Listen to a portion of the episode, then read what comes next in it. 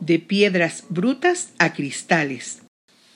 Ya saben que cuando su fe es puesta a prueba, ustedes aprenden a soportar con fortaleza el sufrimiento. Hola, somos Gisela Aguilar y Paul Essi y te damos la bienvenida a El fascinante laboratorio de Dios. Meditaciones para adolescentes escritas por Mayara y Rodrigo Barbosa. 13 de enero. ¿Puedes creer que incluso de las piedras pueden nacer bellezas inesperadas? Para comprobarlo, necesitarás siete piedras medianas, de las que se utilizan en construcción, grava, y vinagre de manzana. Colócalas en un vaso y añade el vinagre hasta cubrirlas por completo. Deja reposar la mezcla durante 24 horas. Luego retira del vaso 6 piedras y deja solamente una en la mezcla. En reposo total durante 30 días, hasta el 12 de febrero.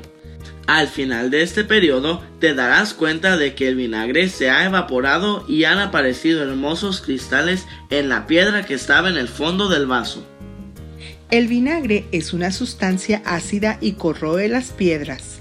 Las sales disueltas procedentes de las piedras retiradas se agrupan y con la evaporación total del líquido forman cristales en la superficie de la piedra restante.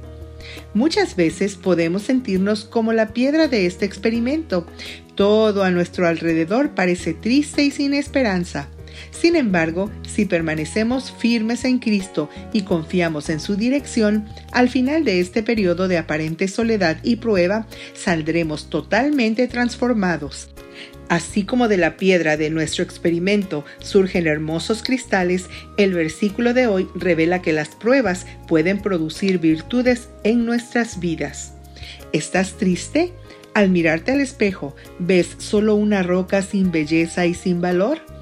Debes saber que Dios es experto en usar las circunstancias y el ambiente que nos rodea para transformarnos en hermosos cristales que reflejen su amor y su gloria. Nunca olvides que hay un Padre en el cielo que puede transformar la tristeza en alegría. Permite que Dios obre en tu vida revistiéndola con los más bellos cristales de su gloria. Que hoy tengas un excelente día. Te invitamos a que nos acompañes mañana a otra hermosa meditación para adolescentes en el fascinante laboratorio de Dios.